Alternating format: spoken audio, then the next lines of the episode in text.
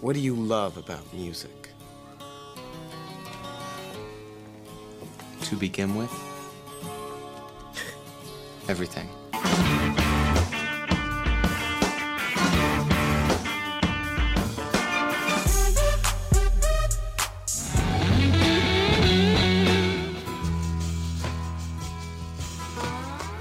Putting on a great show is the most important thing you can do. One great rock show can change the world.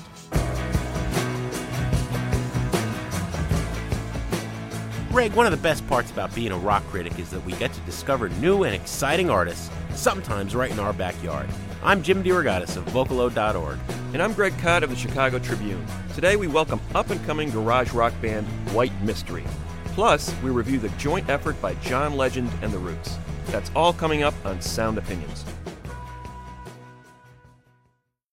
From WBEZ Chicago and distributed by PRX, you're listening to Sound Opinions. And time now to welcome our newest affiliate. Yes, Greg, we're now on the air in sunny southern Florida, WUSF out of Tampa, and we thought we'd pay tribute to that neck of the woods by playing some music. Tampa, Florida, you cannot mention its music scene without mentioning Julian Edwin Cannonball Adderley, one of the great jazz saxophonists of the 20th century. Uh, was born in Tampa in 1928, was a local Florida legend in the 40s when he was playing with Ray Charles, moved to New York in the 50s, played on a little jazz album with Miles Davis called Kind of Blue made a few ripples in the jazz world. I, have heard of that record. Yeah. yeah. Adderley went on to have a tremendous solo career in the 60s, recorded numerous albums. His biggest hit got some commercial radio airplay in the 60s with this song, was written for him by his keyboardist, Joe Zawinul. It's called Mercy, Mercy, Mercy by Cannonball Adderley on Sound Opinions.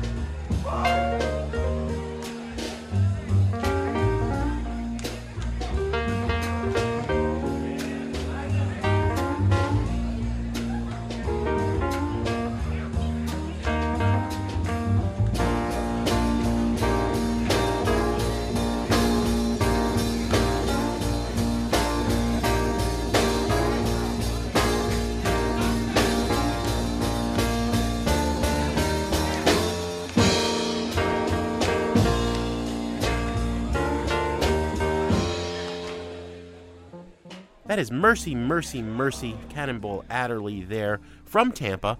Greg, you know, if there's one downside to being on the air at WUSF, it's that my mom and dad live there, and I'm going to hear about it if I misbehave.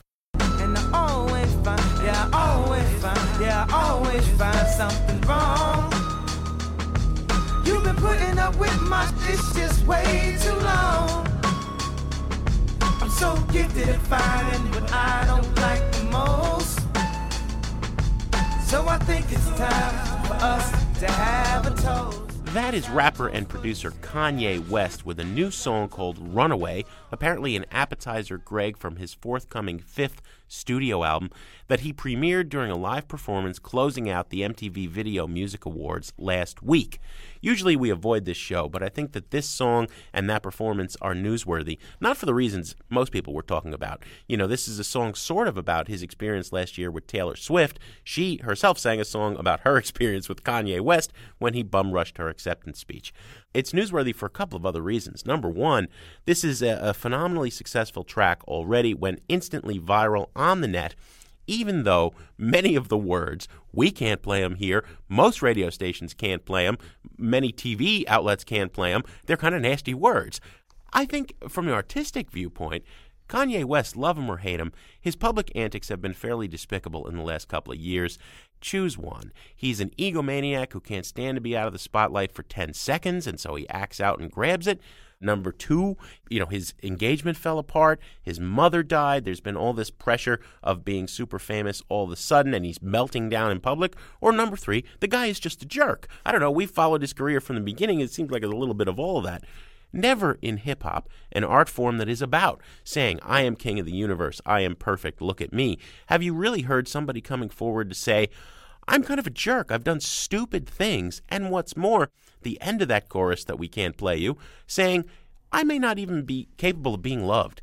Baby, if you're thinking about falling in love with me, maybe you should run the other way. it's a really fascinating mea culpa from Kanye West. And it's not the only song of this kind out there right now. Absolutely right, Jim. A few weeks ago, uh, CeeLo Green, the lead singer with the group Gnarls Barkley, famous for that huge hit Crazy a few years ago, debuted his new song virally as well. Again, unprintable title. We can't uh, mention the key word in the chorus. Basically, FU, playing against type. CeeLo Green considered this sort of affable, charming guy, but here he is making a very explicit kiss off to a girl who done him wrong again, releasing it on the internet as opposed to commercial radio, kind of knowing that commercial radio wasn't going to play the song as intended. It has since been watered down a little bit for commercial radio purposes. The alternate version, Forget You. But it was a viral hit before commercial radio even got to it. Four million streams before commercial radio sanitized it. We're going to give you the sanitized version of it. But again, it's an interesting little mini trend of major stars releasing explicit songs through unconventional means to draw attention to their new albums. Well, and with millions and millions of people enjoying this music, Greg, it does raise the question, as several other incidents have in recent years, is old school terrestrial radio out of touch with, you know, words that don't seem to bother millions of people anymore?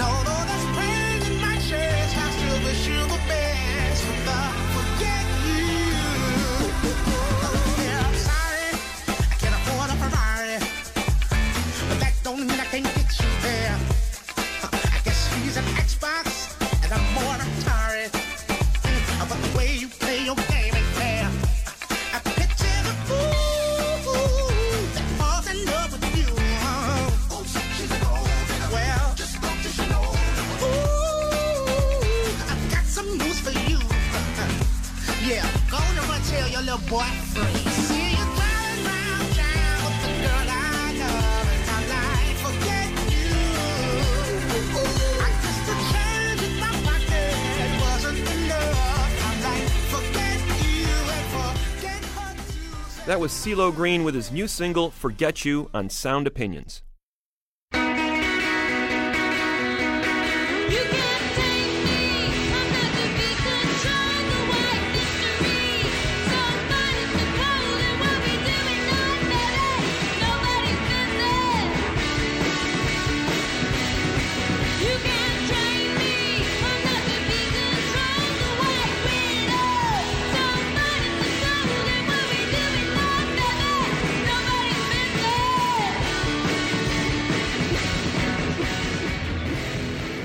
You're listening to Sound Opinions, and our next guest is the Chicago band White Mystery, a killer duo, brother and sister, of Alex White on guitar and vocals and Francis White on drums.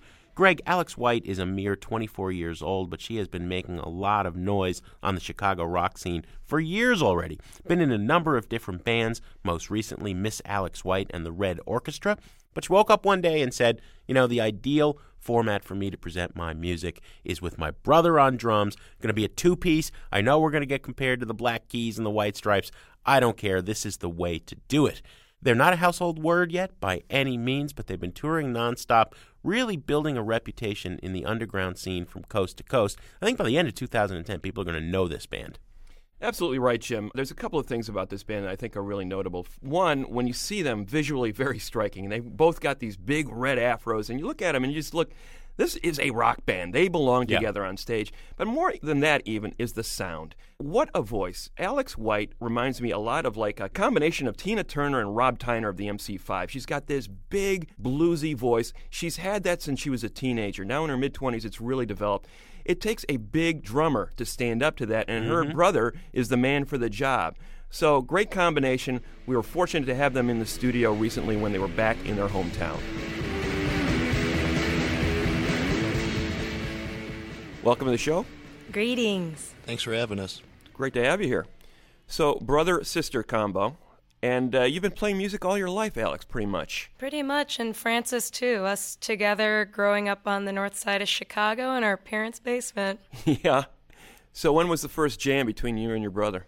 I think I was 14 and he was 12, and we pretty much learned how to play music together. And while I was in lots of different musical projects, I always played with him. Were mom and dad indulgent? Did they allow you to like rehearse in the basement and make a? Because I, am you know, I used to play drums, and and the china cabinet above the uh, in the dining room above uh, the basement would literally rattle. And my mom's such a saint, you know. She, you know, honey, just let me know so I can like put some tape on it.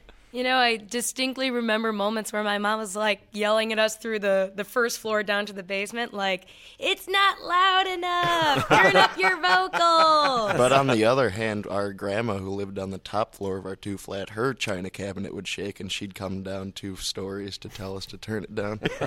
she would dance too, though. She'd do her little grandma dance during our practices. well, that's encouraging. Alex, take us through the bands that preceded White Mystery. Uh, how did you get to this point, and, and, and take us through the earlier combos? Sure. Well, I started off in a two girl band called the Red Lights when I was 15. Went on to play with my friend Chris Playboy to continue playing those songs after the original drummer Lisa passed away. And uh, a couple years later, my friend uh, Chris was in an accident outside of the Empty Bottle, which is a local club. And he passed away also as a young man. And after that point, I was really questioning my musical future and future in general. And then the Red Orchestra came together. And that was Miss Alex White and the Red Orchestra, where it was a full band after this lineage of playing in duos. Yeah. We went on to put out two records on In the Red Records. And, you know, we all went our separate ways. And the whole time I had been jamming with my brother in our parents' basement. And a lot of the songs that you hear in these previous projects I've been in were conceptualized with him. So transitioning into an actual formal band with my brother was a pretty easy one. You've done a lot in a short amount of time at a very young age. Uh, There's a couple of things you're sort of glossing over here a little bit, but I think are pretty significant. I mean, first of all, going out and being a part of this DIY independent scene, playing a style of music not normally associated with, um, you know, it's not overpopulated with females, let's put it that way. Garage rock, punk rock, pretty hard edge stuff. For people who have not seen you perform, Alex, I think it's a shock because Ferocious. It's pretty, Ferocious, pretty I think is the word. Yeah. And I've seen you open up for some bands that are have a pretty fierce following at, at punk rock shows and definitely holding your own. What was it that drew you to that style of music at, at such a young age? I've always been attracted to rock and roll music, and a lot of it has to do with growing up in the city of Chicago, where I went to the Fireside Bowl on my 13th birthday. You know, Great April underage 30th. joint, yeah. You know, like on a Thursday night, you know, only in Chicago could you go out to a totally sweet punk show. And, and it, there's really just a, a scene and an environment here that's conducive to hard edged rock and roll. The people I meet, and I mean, I think it's, you know, the laws of attraction too. You kind of have that fire inside of you and you attract like minded people. So, I mean, I do remember though the moment where I kind of discovered my voice after kind of like, you know, you're singing, you're in a band, you're singing with everyone, you're playing guitar. I remember just this like squelching, weird sound coming out. And that's when I was in the red lights.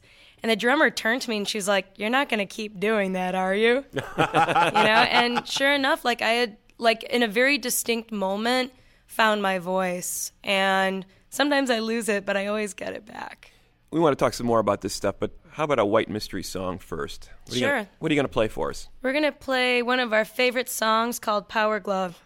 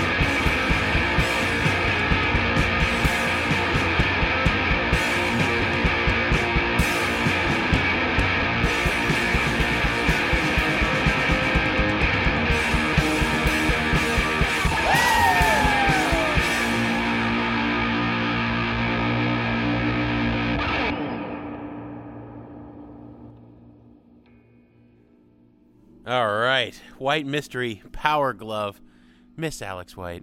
The other thing we glossed over is is that amount of tragedy in your earlier bands, Alex. I mean, losing two band members and you're like barely in your twenties. I mean, it had to have been a horrible time for you. You question a lot of things and you have to persevere.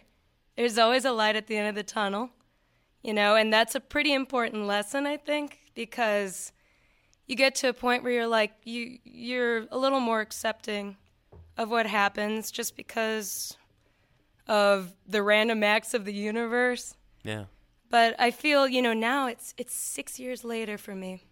yeah. I'm 25 years old. I was a teenager when it happened.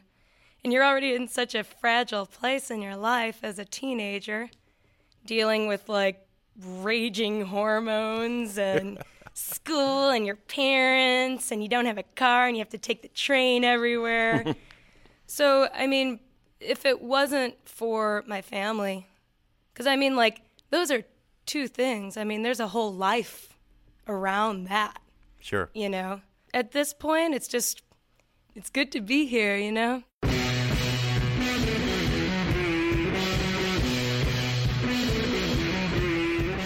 We'll be back with more White Mystery after a short break on sound opinions from WBEZ Chicago and PRX.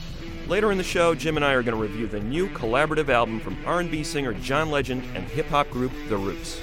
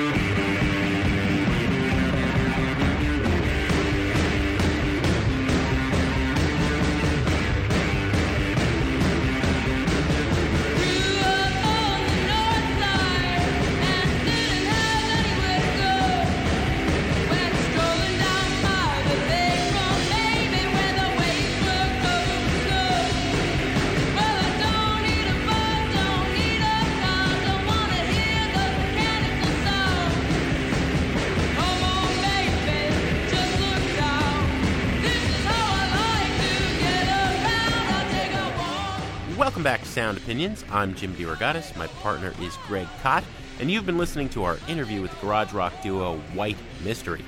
Siblings Alex and Francis White may be young, but they've been making records for years. Most impressively, this strictly DIY group has been able to avoid the pitfalls of the music industry. When the band was in the studio with us, I asked lead singer Alex how she's responded to major label offers in the past. I don't even think I considered it. I was just like, nah, no, you know. And and this new White Mystery record, I mean, everything that White Mystery is is a collaboration between my brother and I, Yeah. and it's been awesome. I wouldn't trade it for anything. Just in terms of like the creative freedom, we just came back from a four-week tour, traveled seven thousand miles around the entire country. My brother and I, just the two of us, and in the morning we'd miss our checkout time, but we didn't have a manager yelling at us. Yeah. Well, it's interesting because I think when people do see you, they think, boy, you know, I can imagine a major label person coming to see a show of yours and thinking, imagining all the different ways they could mold you into the next Katy Perry or whatever, you know. There's all this potential there in terms of what they see as kind of a marketing scheme. And it seems like you, you've almost naturally gravitated in the exact opposite direction. Like, didn't you break into some studio to record a single with Chris Playboy at one point? I mean, it was it was totally DIY. What was the story behind that one? Yeah, you know, um, a university, a local university that'll remain nameless. We knew someone there. He brought his mixing board with us. We just wanted to use the room and the microphones. Pretty harmless. But we got in there and we recorded four songs that are on my first single ever, my first seven inch of my entire career, which I put out myself when I was 17.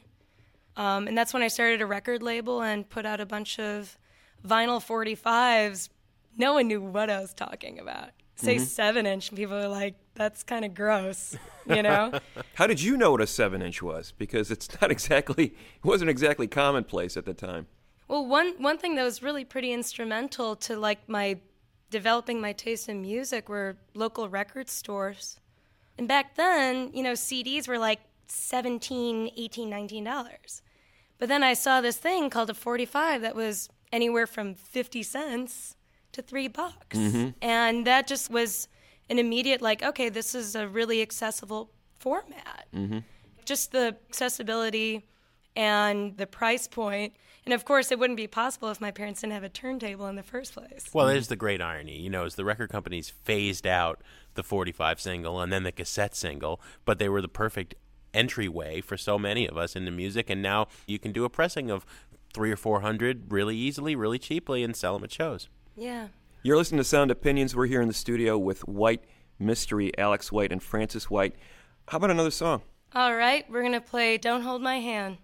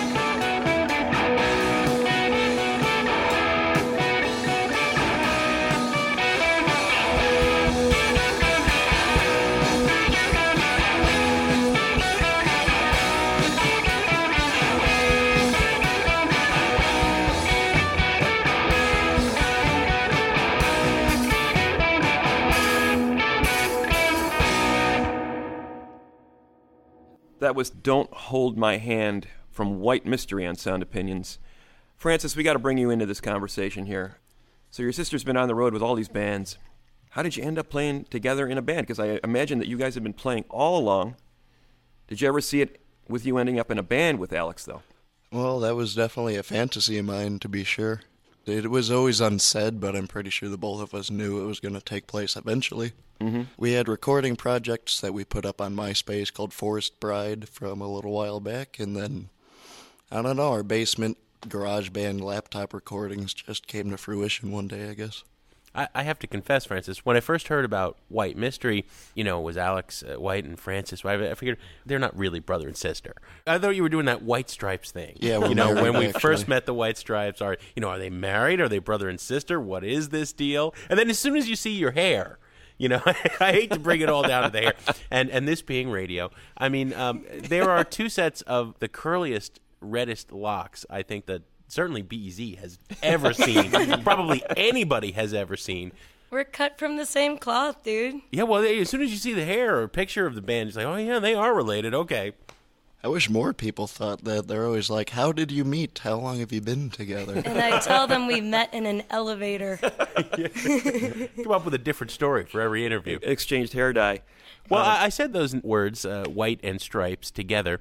There's a certain aesthetic, there's a certain sound, there's a certain visual thing, you know. Are you worried about those comparisons? Just because you're a duo, you're going to get comparisons like that. Sure, and you know, I come from like a, a long lineage of duos, mm-hmm. you know, since I was in high school, and it was always out of necessity. Having like a small unit that you could fit inside of a Toyota Corolla Yeah. and travel really easily. And, and really, it's just a very effective, efficient kind of unit, you know. But I mean, like, our last name's White. It really is White, you know.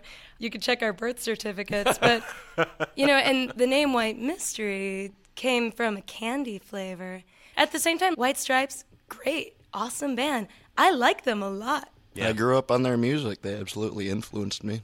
Yeah, but I mean, like in terms of what we play, it's a different aesthetic musically, and we get to wear whatever we want. you don't have to have uniforms. Right. Yeah. Do you find yourself writing any differently now that you're in a band with your brother as opposed to some of the stuff that you've done previously? Hmm. I mean, it's a lot more of a collaboration mm-hmm. with Francis, but my process is very similar. Last night, I was experiencing some pretty deep romantic heartbreak, and I start where I always start, which is with a Sony cassette player mm. that I got in like the Kenosha Outlet Mall when I was in high school. And I sat down and I just started banging my guitar my couch and recorded these demos and just, you know, like 45 minutes of singing. And, and what I'm going to do tomorrow with Francis is start playing these songs. And that's always been my process. Bring a riff to the table and see where it goes. Mm-hmm. Can we get another song, guys? Let's do Overwhelmed and do the whole opus. Okay, we got an opus for all y'all. An opus.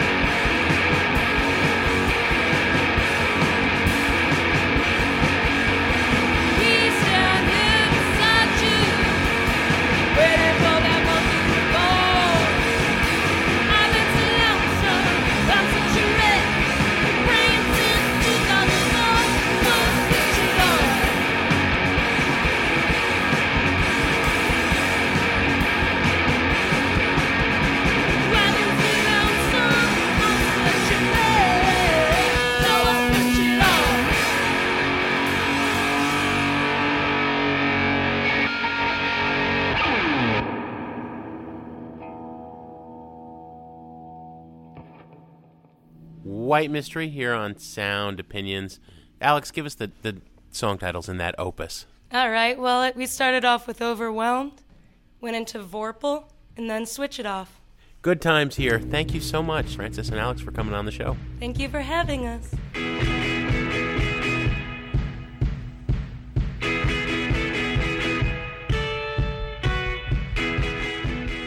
To watch videos of White Mystery live on Sound Opinions, visit our website, soundopinions.org. You can also catch up on archived shows and read each episode's footnotes. Next up, Jim and I are going to review the new record by John Legend and the Roots, and then I'll add a song I can't live without to the Desert Island Jukebox.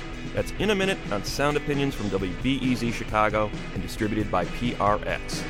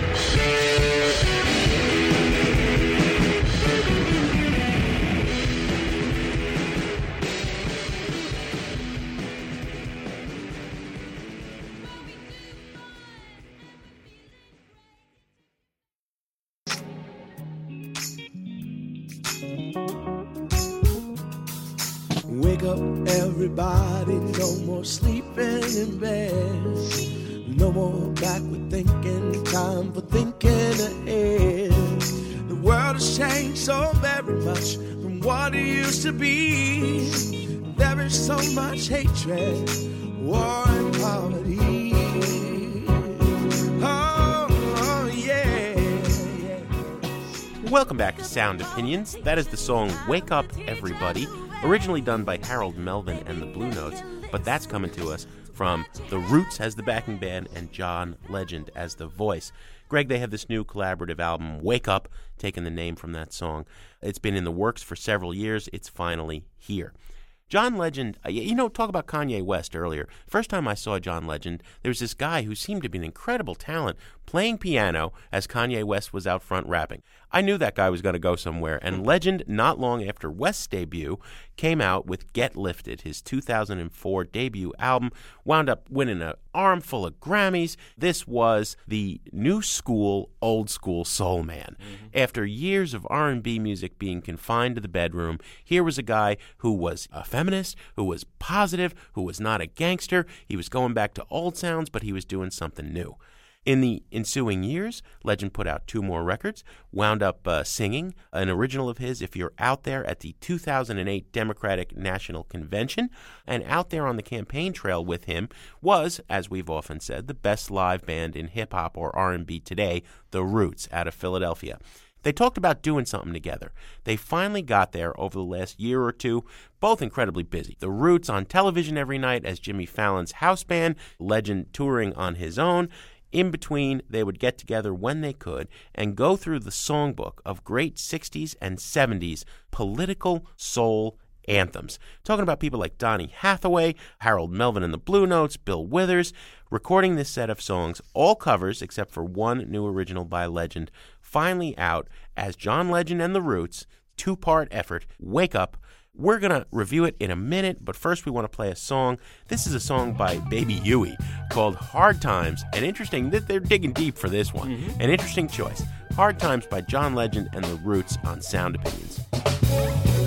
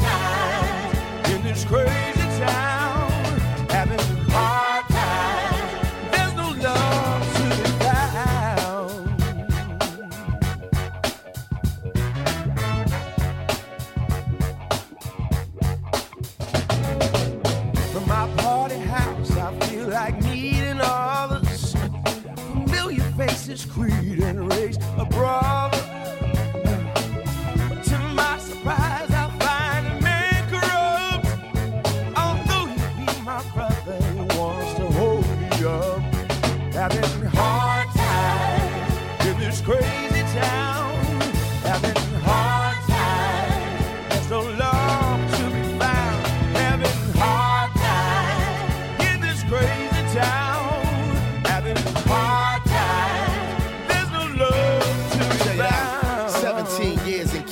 but trying to climb up the rough side of the mountain. Friends warn me I'ma have to do it without them. No problem, really, it was never about them. So my house, I never come out from. Cause every day a drought, then a shadow of doubt come. I probably do whatever that would better my outcome. The city's like the Audubon ballroom, waiting on Malcolm. Cause people wanna see my blood flow like fountains. I got nowhere to go and still feel like bouncing. I'm looking for the nearest window I can route from. Or maybe for the highest speaker box to shout from. And I'm hoping to feel like something that's real, but it's no hope when you are but a spoke in the wheel, a brick in the wall. Looking for an opening still, having hard times trying to climb over the hill.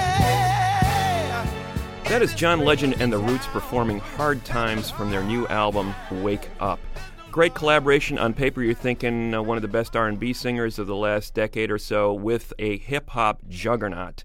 So routinely called the best live band in hip hop, it's almost a cliche to call them that, but that's that's what the Roots are. It's basically. today's version of uh, the Rolling Stones being the world's greatest rock and roll band. And if you've ever gone to a Roots show, Jim, and I know you have, inevitably in the middle of that show they will do a medley of hits from the past or underground songs. They are encyclopedic in their knowledge of not only hip hop, but the soul and funk that preceded it. Ditto for John Legend. These guys are scholars. And as you alluded to earlier, they dig deeper than you would expect on an album of covers primarily from the 60s and 70s. These are not, for the most part, the best known songs by a lot of these artists that they're covering, whether it's Marvin Gaye or Harold Melvin and the Blue Notes. I like that scholarship. I think the performances are pretty good. Legend brings a sense of grit to his vocals that I have not heard from him on a lot of his solo projects. The Roots are in top form generally. There's a couple of really flabby songs here. Some of the longer cuts meander a little bit, but when they get to that harder edge stuff, it's done very well. I think the one stinker on this album, unfortunately, is the sole original. Uh, John, Le- John Legend's shine at the end of the album is not nearly as good as most of the stuff that they're covering. My issue with it primarily is that they never really transcend the originals. If mm. if you do have knowledge of what these original songs sounded like, you go, they're not really adding anything to it. What they are doing, however, is pointing a younger generation back to that era and reminding them that there is a long and strong tradition of protest music and socially conscious music and soul, funk, and early hip hop, and that they're yearning for a return to that. I'm on the cusp of burn it, buy it. I think I'm going to give it a burn it because of that. Well, you're kinder than I'm going to be, Greg. I've been thinking over the last two fairly disappointing albums by Legend that the guy's problems are his his songwriting isn't up to snuff. You know, he just mm-hmm. isn't a very good songwriter. He's writing these little toss off love songs, right? Here you have some great songs, and you also have some bad choices. What went wrong? The Roots are not at the top of their game. I think they saved it all for How I Got Over, which we gave two enthusiastic buy its, their mm-hmm. recent album. And Legend is just a weakling. I think he's got a tin ear. There are some songs where he's all sunshine and flowers, this kind of utopianism. You know, Donny Hathaway's Little Ghetto Boy, he sings like it's it's Little Drummer Boy, a Christmas anthem, right? And it's like it's not supposed to be sung that way, I don't think. And then there are other times when he should be heavier, where he's like a lightweight. Hang on in there by Johnny Bristol. You know, he just kind of tosses him. I don't think he has a feel for this material. I don't think he's up to it. It is such a huge disappointment. I have got to say, trash it. I'm sorry. I tell you, little buddy, this whole island is bewitched.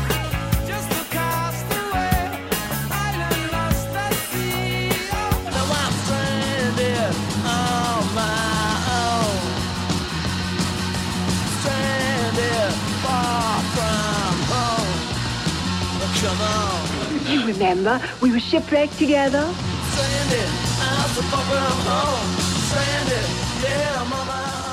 As often as possible here on Sound Opinions, Greg or I like to take a trip to the desert island, pop a quarter in the jukebox, and play you a song we can't live without. Greg, what do you got for us? Jim, reviewing that uh, Legend Roots collaboration reminded me a lot of those old soul hits that they were performing, the original versions, that is, and I immediately went back to Les McCann's version of Compared to What. It's a song that Legend and the Roots cover on the new album. I wanted to hear the original after hearing them cover it and do an okay job with it. Mm-hmm. But let's face it, the original version of this song, written by Eugene McDaniels in, in the late 60s, uh, Roberta Flack actually got to it first on her debut album, did a nice job with it. But I think the definitive version of it by far is what Les McCann did with Eddie Harris on a jazz album, per se, in 1969 called Swiss Movement. Both Les McCann and Eddie Harris were performing at the Montreux Jazz Festival that year, and they decided to perform together during McCann's set. McCann had a pretty cool little trio going. He was a keyboardist with a rhythm section. He invited Harris in on saxophone to play along with him. They didn't even have time to rehearse. They basically just jumped in there and started performing these songs. This song was extremely topical at the time, you know, Vietnam era protest song biting lyrics. McCann really throws himself into it, and so does Harris. It's a wonderful version of this song with some real bite to it, some real teeth to it that I don't think the Roots and Legend come close to approaching. Here it is Les McCann with Compared to What on Sound Opinions.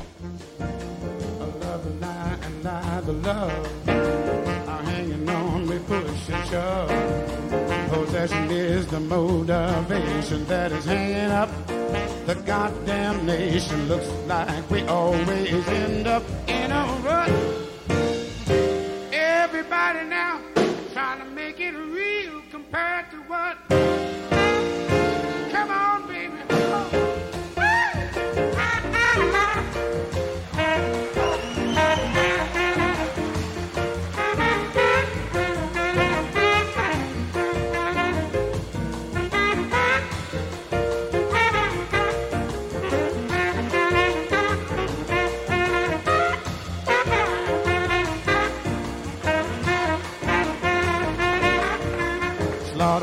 Slaughterhouses are killing hogs.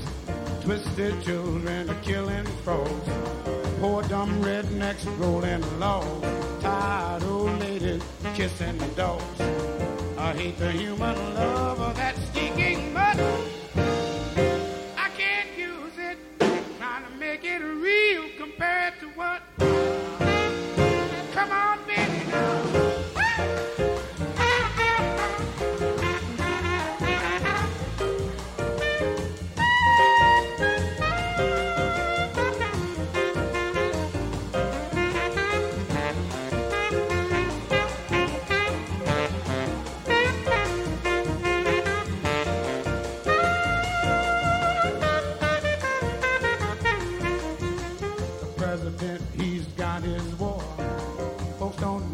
Just what it's for.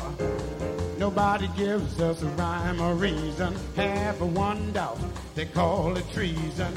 With chicken feathers all the way out one.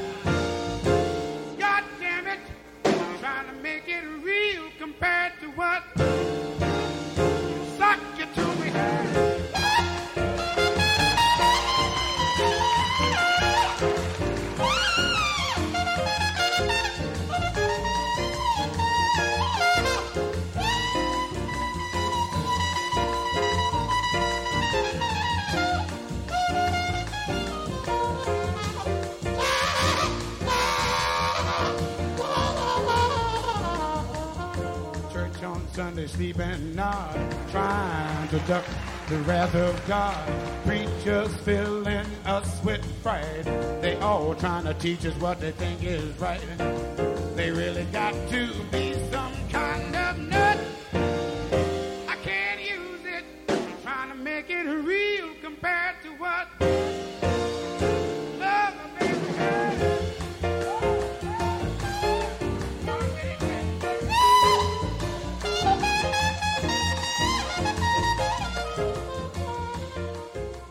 That is Les McCann with Compared to What, a very nice desert island jukebox choice, Mr. Kot.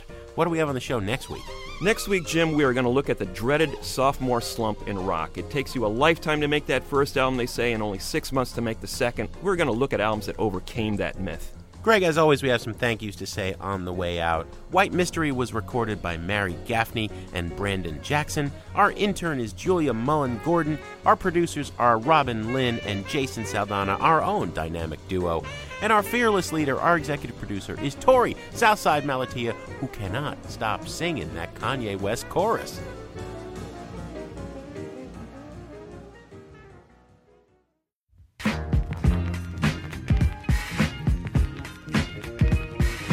On Sound Opinions, everyone's a critic. So now it's time to hear what you have to say. Hey, how you doing?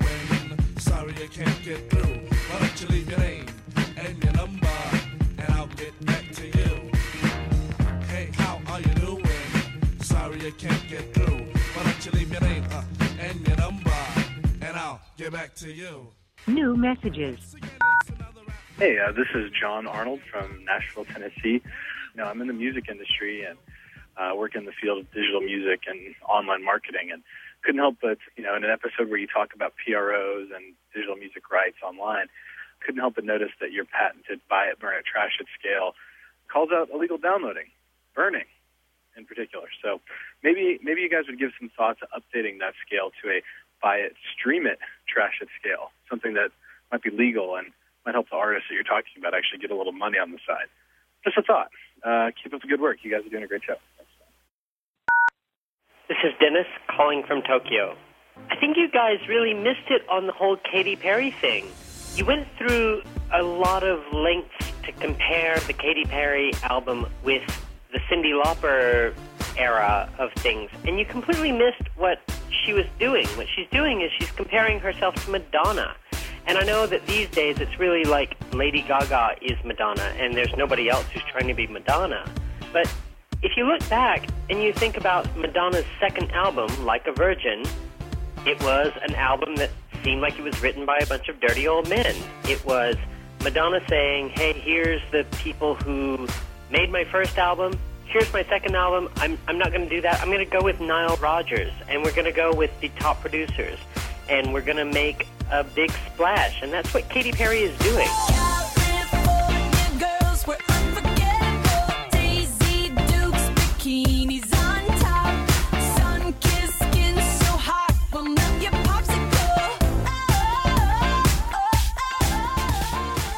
Of course, if you don't like it for what it's doing, that's fine. But I just think that you guys are missing the, the, the pop feel of what she's doing. Anyway, I love the show. It's great. Thanks. Bye. Hello, my name is Paulie DeSimone. My location is the Jersey Shore. You just got done talking about Richard Thompson's new CD, about what a good guitar player he was, about how often previous CDs had paid short shrift to the guitar playing in favor of the song.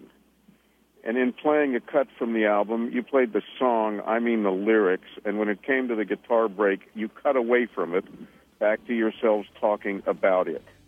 You had Slayer on before, a bunch of crazy lyrics. If I ever heard a bunch of crazy lyrics, they're making a lot of money talking about D E A T H in one form or another. Thompson writes good lyrics too. But would you just once in a while let that damn guitar player play?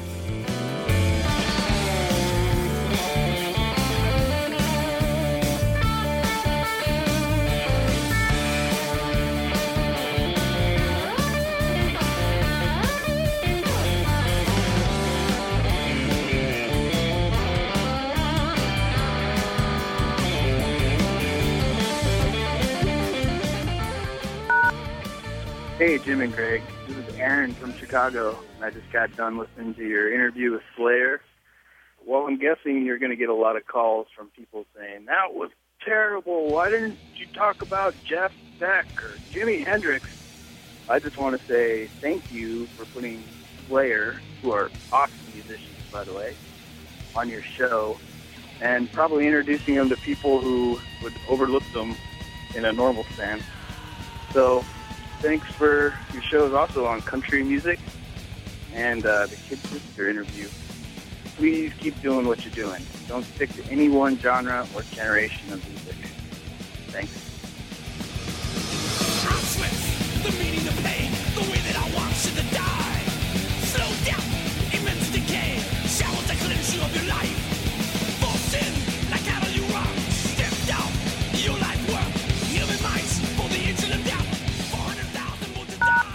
No more messages. To give us your opinions on Sound Opinions, call our hotline, 888 859 1800. We'll be back next week with more Sound Opinions, produced by WBEZ Chicago and distributed by PRX.